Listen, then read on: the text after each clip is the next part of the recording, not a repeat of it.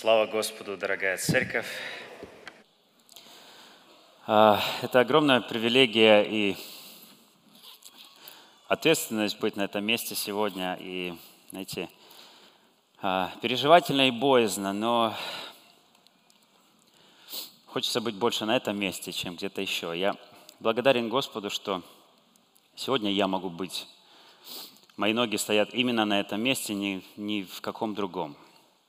И а, оглядываясь назад на свою жизнь, а, я понимаю, что благодаря тому событию, которое мы сегодня вспоминаем здесь, многие из нас, только благодаря этому событию мы все собрались здесь. Я не знаю, где бы я был, если бы не было той Голгофы, не было тех страданий. Я помню, как только я покаялся, а, мы посещали тюрьмы с э, нашими служителями в нашей поместной церкви. Я однажды, будучи в певчей группе в одной из больших-больших тюрем, там в Приднестровье у нас, я увидел двух ребят из толпы, а, которые показались мне очень знакомые. И один из них так мне делал, так палец пистолетом и а, стрелял в меня из, пистолета, э, из, из пальца своего. И в этой толпе узнал двух своих друзей, с которыми мы когда-то сидели во дворе что-то там выпивали, о чем-то там беседовали. И событие, которое разделило нас на два разных лагеря. И я благодарен Господу, что сегодня могу быть здесь сегодня с вами. И благодаря Его страданиям, Его жертве, Его спасительной благодати мы все сегодня здесь. Слава Господу. Моя тема сегодня называется «Измененные сердца».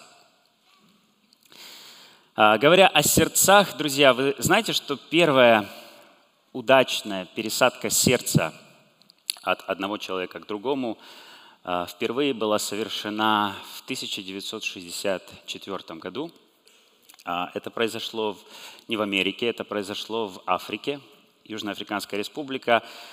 И хирурга звали Кристиан Бернар.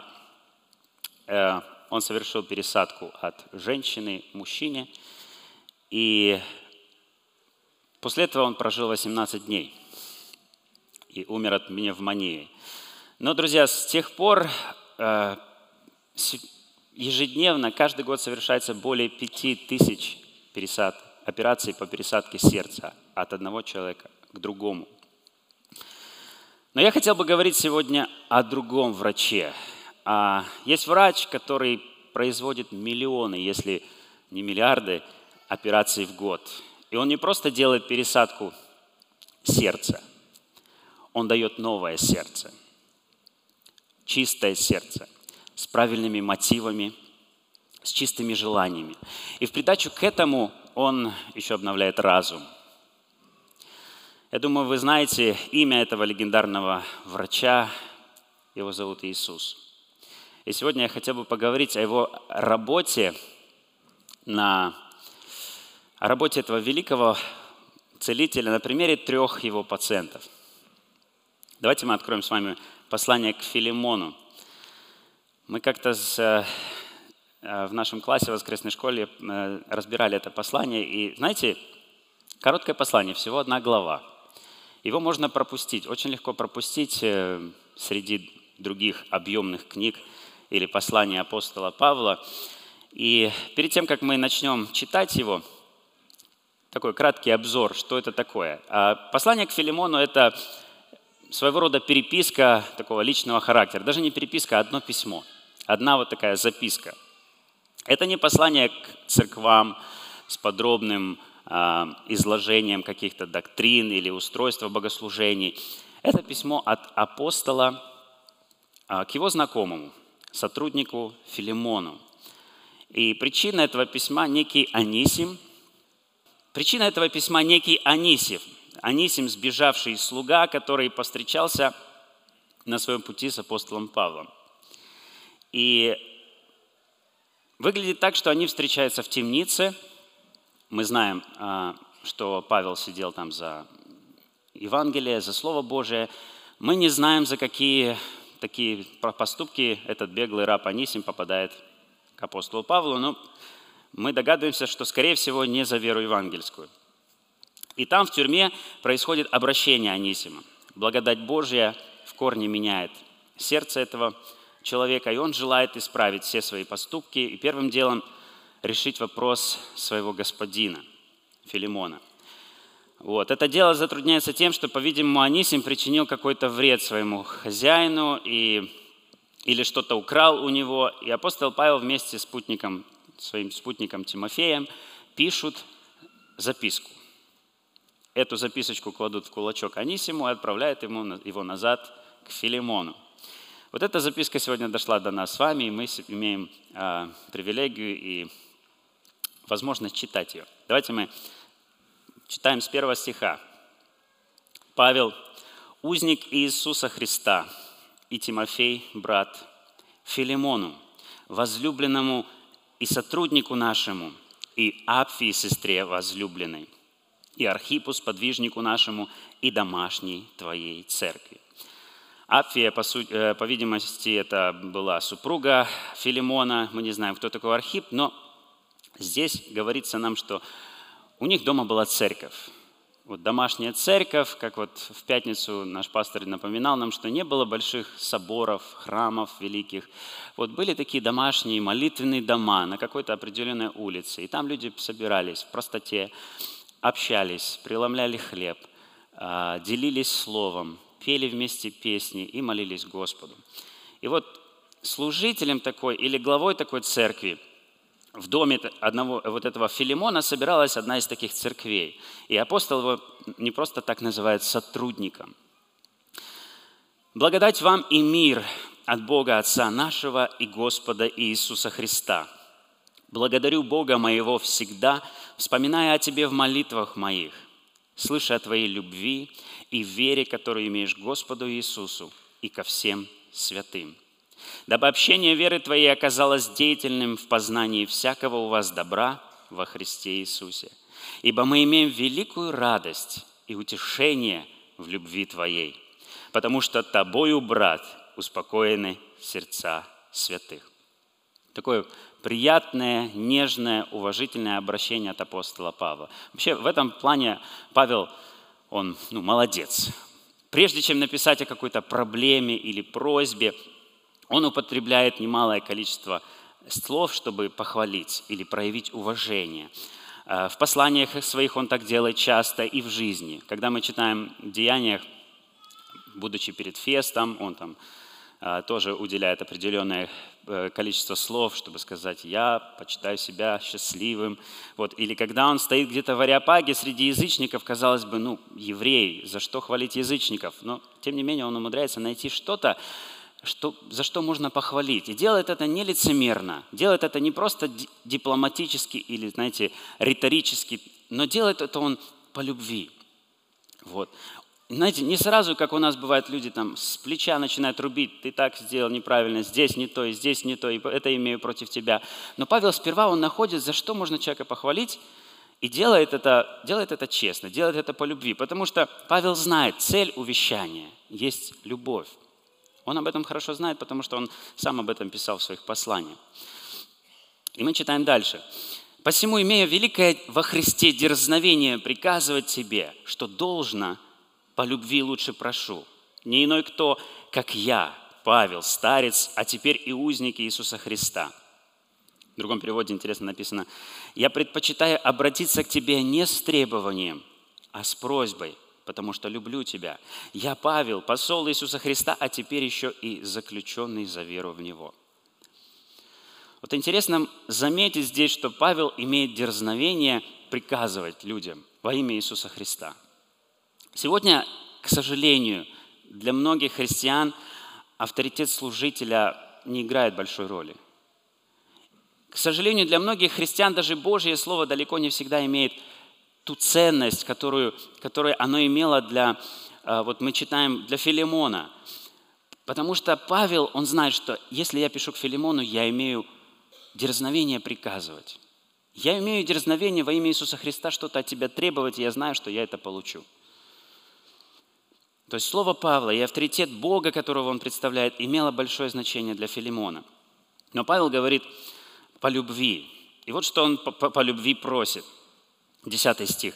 прошу тебя о сыне моем Анисиме, которого родил я в узах моих. Тоже смотрите, как он нежно о нем пишет. О сыне моем.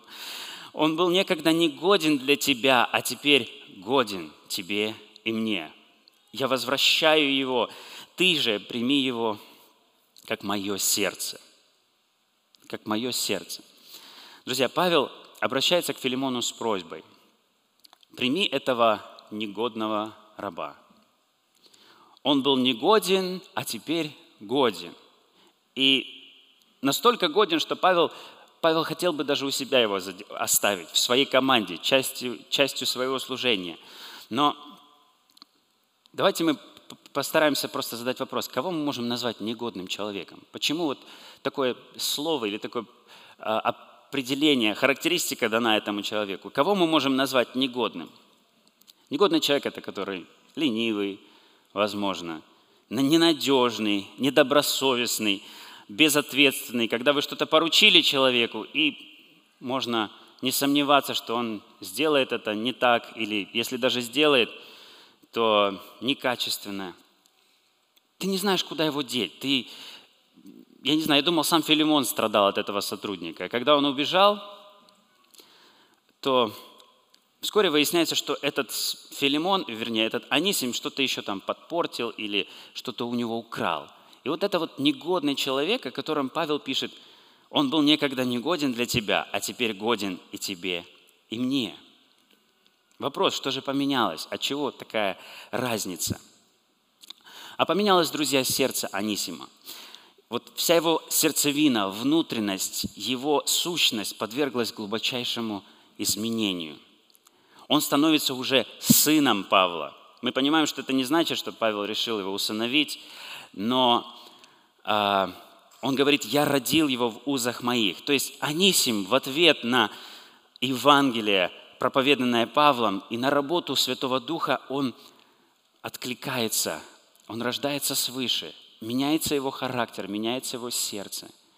И он из негодного человека, из ленивого, не знаю, может быть, варюгу какого-то, или не будем много слов употреблять, э, он становится новым человеком, новым творением во Христе. И у него есть новые желания. И я думаю, миру это сегодня непонятно, но нам, э, нам мы, которые имеем столько свидетельств преображения, мы с вами знаем, сколько наркоманов и алкоголиков есть в мире, которые пришли к Господу и и стали совершенно новыми людьми, которые открыли свое сердце Христу, обрели новую жизнь. Правда же? Так вот, Анисим покаялся, и, конечно же, первым желанием его становится все поменять, разрешить все свои проступки прошлого, развязать все какие-то неразвязанные узлы. И не просто махнуть на все рукой и сказать, а то, что было, то было, я сейчас, меня Христос все простил, и так дальше. Не просто махнуть на все рукой, но он хочет все исправить. Он знает, что где-то он там наследил, где-то он там накуролесил, и нужно, нужно этот вопрос решить. Друзья, и я думаю, мы слышали, как семьи восстанавливаются, как кровные враги находят примирение, как старые узлы развязываются, когда человек обращается к Богу. Как многие вещи меняются, и это, это просто удивительно. Я помню, один брат еще в нашей церкви, где я покаялся, он делился свидетельством – того, как он был тоже одним из таких вот негодных преступников. Он действительно был каким-то криминалом, э, и что-то он там делал не, не, не очень хорошее. И у него был один злейший враг. Э, он был какой-то там представитель властей, милиционер или еще кто, я точно не помню. Но, в общем, такая, знаете, два таких конфронтирующих лагеря. И эти два человека между собой были просто ну, вот, злейшие враги. Один что-то там делал, другой его пытался споймать. И случилось так, что один покаялся, пришел к Господу, и второй совершенно, совершенно независимо друг от друга, эти оба человека обрели, обрели спасение. Они нашли Господа, Господь изменил их сердца, и в один прекрасный день где-то в далеком гагаузском селе они друг друга встречают в одном маленьком собрании, молитвенном доме, и как, в, в этот день как раз-таки проходит служение хлебопреломления, и там первым делом братья э, что делают? Они омывают ноги друг другу. И, в общем, вот просто парадокс, казалось бы, ну, придумать это невозможно, или чтобы такое совпадение э, получилось. Эти два злейших врага, эти два человека, которые друг друга просто ну, терпеть не могли, они обнимаются как братья. Они целуются, они друг друга омывают ноги. И такое изменение, такую перемену делает только наш Господь Иисус Христос, за что слава Богу. Так вот, Анисим возвращается. Друзья, здесь было все не так просто. Недостаточно было просто прийти и сказать, сори, я не хотел. Видимо, ущерб, причиненный Анисимом, был велик. Более того, по нормам того времени, вот в римской эпохе, когда вот еще был раб, э, раб, рабовладельческий строй, если раб убегал от господина, вот, да еще и с его имуществом, это каралось очень серьезно, вплоть до смертной казни. То есть прийти просто сказать, извините, не, не работало. И потому Павел решается выступить вот, а, поручителем Анисима. И он пишет это в своем письме. А, давайте мы продолжим читать 13 стишок.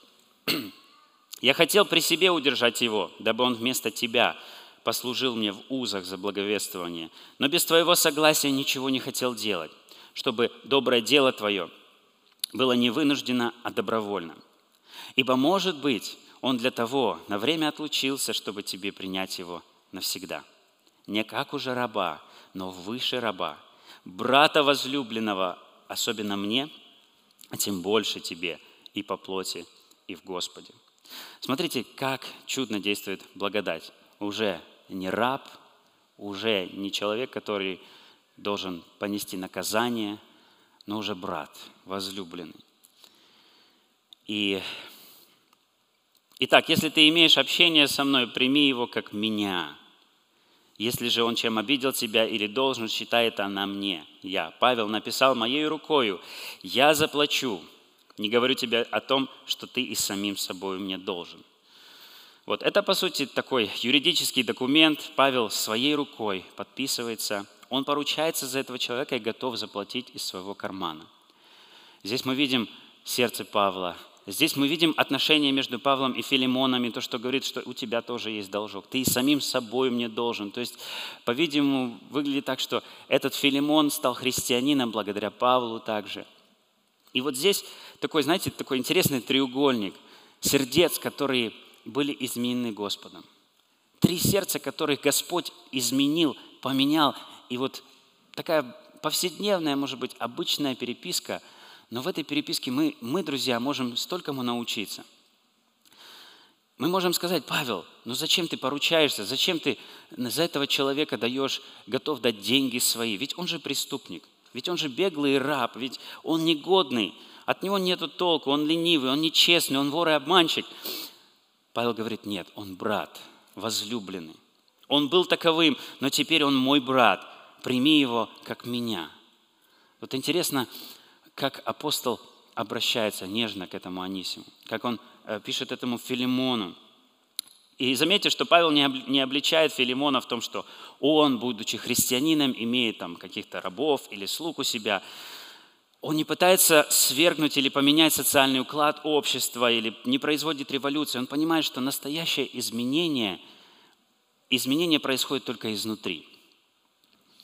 Сегодня христиане борются за справедливость, за рай на земле, воюют один против другого, забывая, что настоящее изменение общества происходит в сердце.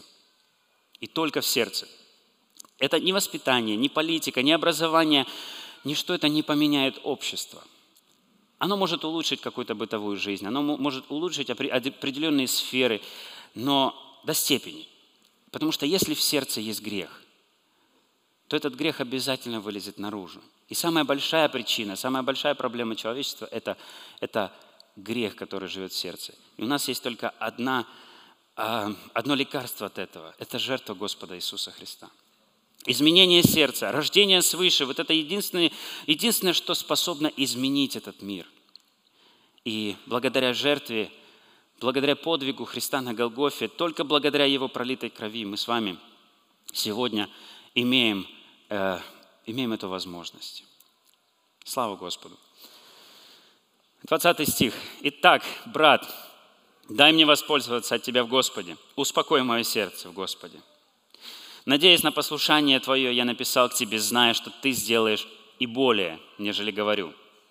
А вместе приготовь для меня и помещение, ибо надеюсь, что по молитвам вашим я буду дарован вам. Интересно, Павел, находясь в темнице, находясь в заключении, он уже надеется, уже там делать какие-то определенные распоряжения. Приготовь мне комнатку, я, я приду скоро. Вот. И в конце он э, приветствие, как он обычно это делает, приветствует тебя Епофраз, узник вместе со мной ради Христа, Марк, Аристарх, Димас, Лука, сотрудники мои. Интересно, друзья, вот такая интересная команда у Павла. Э, заметьте, Марк, которого когда-то он тоже был негоден для него – тот самый Иоанн Марк, из-за которого они с апостолом Варнавой там что-то не, не, не, доделили.